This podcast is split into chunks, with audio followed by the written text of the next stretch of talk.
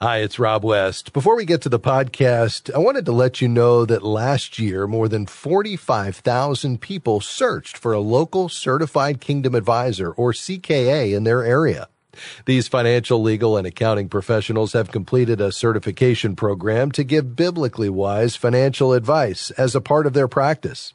You can find a local CKA professional in your area by going to moneywise.org and clicking the Find a CKA button on the homepage.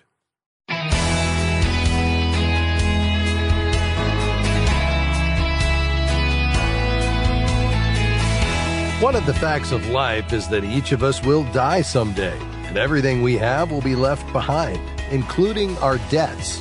So, who will have to pay those debts? Hi, I'm Rob West. First, today we'll be talking about debt after life and how it can affect your loved ones and beneficiaries. This is an important matter, so don't ignore it. Then we'll go to your calls 800 525 7000. That's 800 525 7000. This is MoneyWise Weekend biblical wisdom for your financial journey.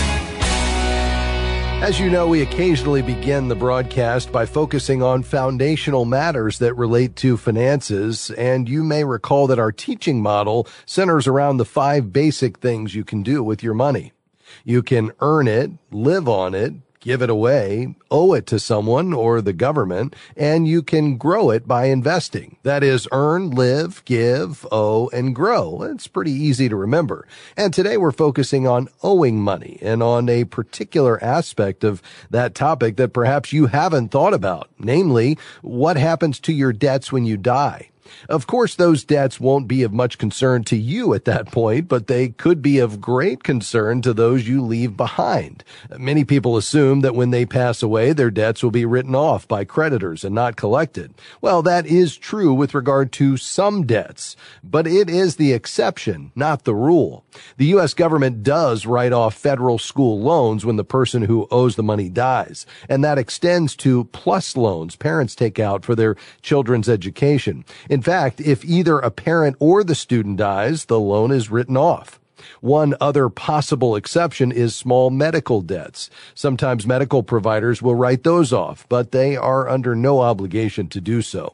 As for other kinds of debt, those obligations do not go away.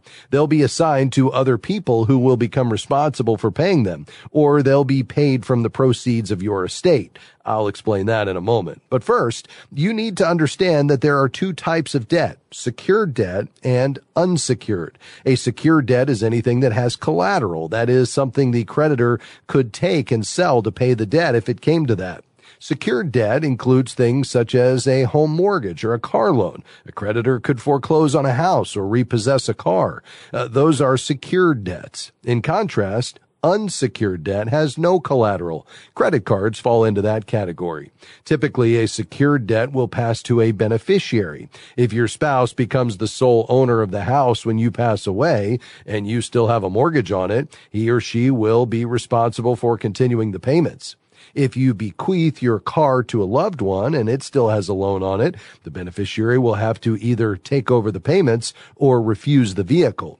As for unsecured debts, such as credit cards, those debts will not pass to a loved one unless that person is a joint account holder. If the person is simply an authorized user but not a joint account holder, that person won't be responsible for the debt. Now, in most cases, credit card debt will be paid from your estate. Estate is a legal term for the assets you leave behind, such as cash in a bank account or maybe a set of tools or collectibles you own. To satisfy the creditors, the executor of your estate will have to pay the bills from those assets. That could involve selling things you left behind to generate enough cash to clear the debts. When settling an estate, creditors are first in line legally. They get paid before anyone else. That means fewer resources will be left for your heirs or to give away to your church or a charity. Unfortunately, some assets are not considered a part of your estate, including life insurance proceeds and retirement accounts with named beneficiaries. Those are protected against creditors. Now, let me say a word about medical related debt. In most cases, a survivor is not directly responsible for that unless he or she co-signed a form pledging financial responsibility. However, laws relating to how debts are handled after death vary from state to state. Nine states in the U.S. are what are known as community property states, in which marital assets are jointly owned. Medical debt may be handled differently in those states. Now, I've only given you a general lay of the land regarding what happens to debts after a person dies. It may be wise to consult an estate attorney if you have specific concerns about how debts will be dealt with based on the state you live in or your particular financial situation. You certainly don't want your loved ones taken by surprise in this area. I hope that helps you clear up some of the misconceptions you may have had about how debt is handled after death. Next up, your calls on any financial topic. The number to call, 800 525 7000. I'm Rob West, and we'll be right back.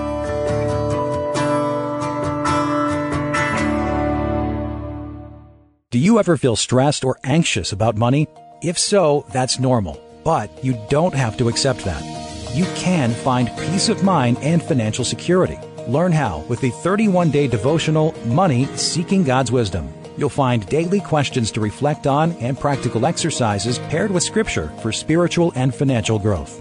Right now, you can request your copy of the Money Seeking God's Wisdom 31 day devotional with a gift of any amount at moneywise.org. You probably have a strategy for your finances, your career, even your retirement. But do you have a strategy for your giving? At the National Christian Foundation, we can help you create a giving strategy to inspire your family, maximize your resources, and leave a lasting legacy of faith. To learn how, visit moneywise.org/ncf.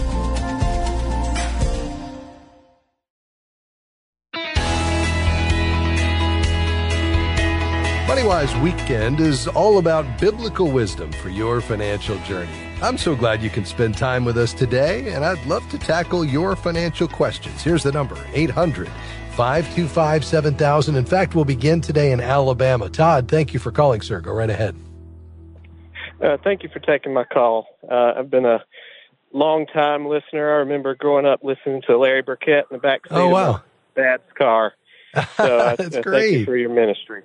Absolutely. Um, so my question today is uh, regarding investments. Uh, my wife and I have uh, uh, about four to five months in our emergency fund. Um, we will have a Roth for each of us maxed out by the end of the year. Um, we'll have about five to ten thousand additional uh, to invest this year, and um, I was thinking about either I bonds or putting a traditional IRA. So wondering which way you would want to go, or um, if there's some other suggestion you thought would be better. Yeah, very good. So give me a quick rundown. You said you maxed out your Roth IRAs. That's great. Uh, you've built up an emergency fund of, did you say six months expenses?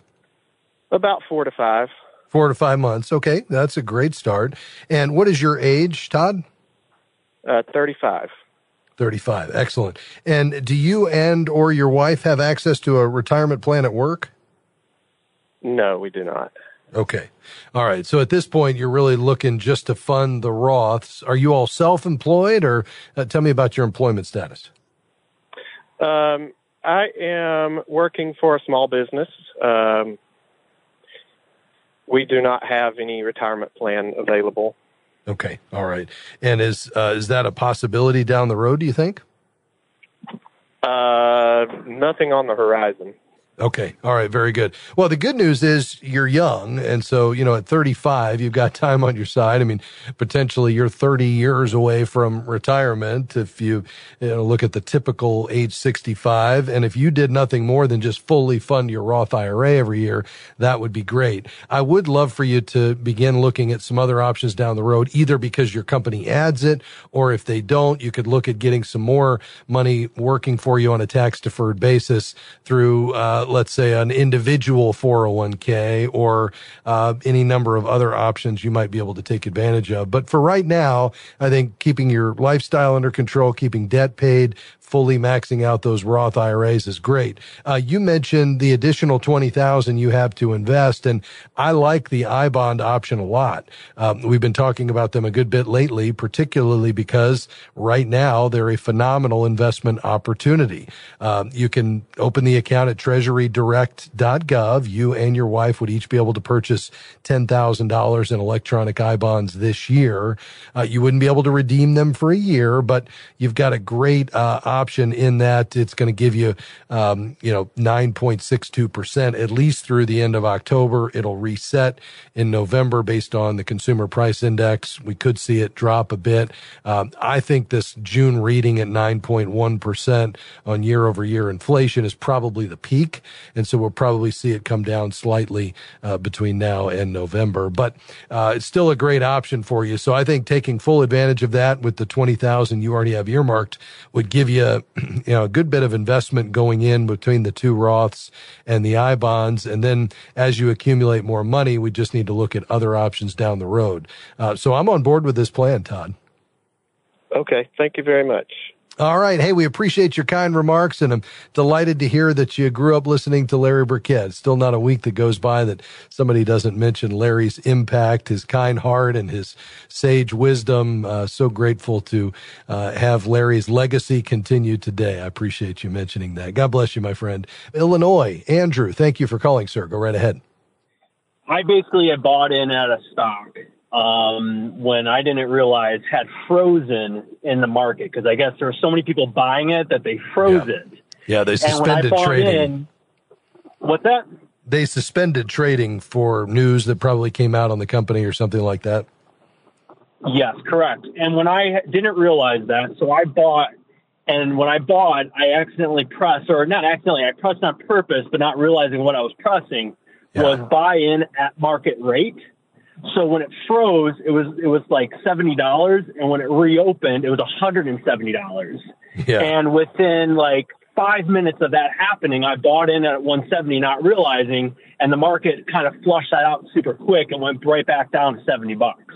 Yeah. So yeah. my question to you is, hold on to it, get rid of it. I mean, I, I I'm all about long term investing, but with this one, it's like, man, it's a hundred bucks lost with like within two seconds, you know? so. Yeah. Yeah. The, the challenge is, and let me just explain for the benefit of our audience what happened here. So when a, a stock has news that came, comes out, so it could be positive news, it could be negative news, but something that causes there to be a spike in activity. A lot of times they will halt the trading. So the trading is actually where a buyer and seller come together. Uh, it used to happen, uh, in person and now is just largely uh, electronic and instantaneous, but it still requires a buyer and seller to come together and based on an agreed upon price. Well, that gets a little bit out of whack when there's a lot of news that's coming out about a, a, particular company. And so they'll halt trading, let the market, the individuals that are buying and selling process the information and then open it back up and let the market kind of work out what is the new price that uh, a buyer and seller will come together. Well, as a result of this, Andrew put in a market order, which just says whatever is the next trade that's available, I'll take it. I'm not specifying the price I'll uh, buy this stock for. It's just whatever somebody's willing to sell it at, I'll buy it. And um, that market price ended up being a hundred dollars a share higher than what it was trading at previously 70. Uh, and then it settled back down to, I guess what the market determined was the actual price, very close to what it was. And he had a significant loss. The challenge, Andrew, is that, you know, to be able to say, well, should I buy it to hope that I'll recover it or sell it, um, to get out of it and cut my losses? You know, is really apart from doing some real research into the company, understanding, uh, you know, who they are and what the potential uh, future is of the company and looking at that in light of your overall goals and objectives in terms of your investment, uh, portfolio is probably a losing proposition. So apart from your, you know, willingness to really do that research and understand it and, and be a long-term investor related to this particular company, I would say I just cut your losses, learn from it, and then move forward, putting in a more prudent investment strategy, which is never to kind of buy into a single company that's a high flyer and trying to make a quick buck. That's really more akin to gambling as opposed to taking a more disciplined, uh, you know, thoughtful approach to your investing, uh, based on a rules based strategy of why you're allocating in certain types of asset classes and then always holding for the long haul. You know, this really highlights the, the concern around being highly concentrated because we have the potential for kind of wild fluctuations, big gains, big losses. And that's really not a prudent approach to investing. So unless you said to me, Rob, I can afford, you know, to lose this money and I've done my research and I'm just going to hold it for the long haul, I'd say cut your losses. Let's redirect that money and any future investing to a more well thought out, disciplined approach to investing that's properly diversified and that's long term in nature. Does that make sense, Andrew? A hundred percent. It's just learning the hard way, and uh, yeah, yeah it, it, was a total goofy, boneheaded mistake. I, it was the first time I went against my guy that actually is is, is walking me through a. He's a he's a believer, and he's walking me through a biblical way of, of investing, and and look Good. at what happens, you know. So. Yeah, I hear you. Well, you know, if we can learn from them, then it serves a purpose, right? So I'd, I'd just chalk it up to a learning experience and uh, move on and, and, and not take this approach again. And we'll be back with more calls on MoneyWise Weekend. At MoneyWise, we are on a mission to educate, equip, and connect you and many others with the powerful financial answers found in God's Word through national radio programs, our app, website, and other resources. If you've benefited from MoneyWise and believe in this mission, would you consider becoming a monthly MoneyWise patron? Check out all the benefits of a MoneyWise patrons membership at moneywise.org and click Give on the homepage. If the heavy burden of debt is robbing you of freedom and peace of mind, Christian credit counselors can help. We're a nationwide nonprofit credit counseling organization that has helped over 300,000 individuals in the last 27 years get out of credit card debt 80% faster while honoring that debt in full. To learn how Christian credit counselors can help you, visit ChristianCreditCounselors.org. That's ChristianCreditCounselors.org or call 800 557 1985.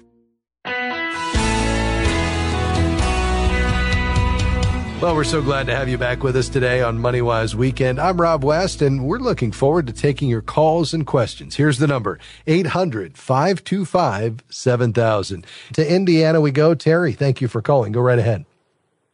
Thank you for taking my call. Uh, a few weeks back, I heard you giving a list of places where we could look for scholarships for our high schoolers. And I wasn't able to write that list down. I think you said it was on your link on your on your website, but I couldn't locate it there either. So this is not exactly a financial question, All but right. a question for information. Yeah. Uh, it was actually mentioned, our team just went and took a look. Uh, January 18th uh, was the program a good bit earlier this year, and you'll see it in the show notes there. I'll have our team put it in today's show notes as well. But let me just mention a few of them now, Terry, because, you know, as you think about college and paying for college, I think there's a couple of things that are key. Number one is I think you as as uh, a parent uh, or as a, a couple parents, uh, we need to be thinking about uh, how much we're willing and able to pay for college, and then communicate that to the kids early.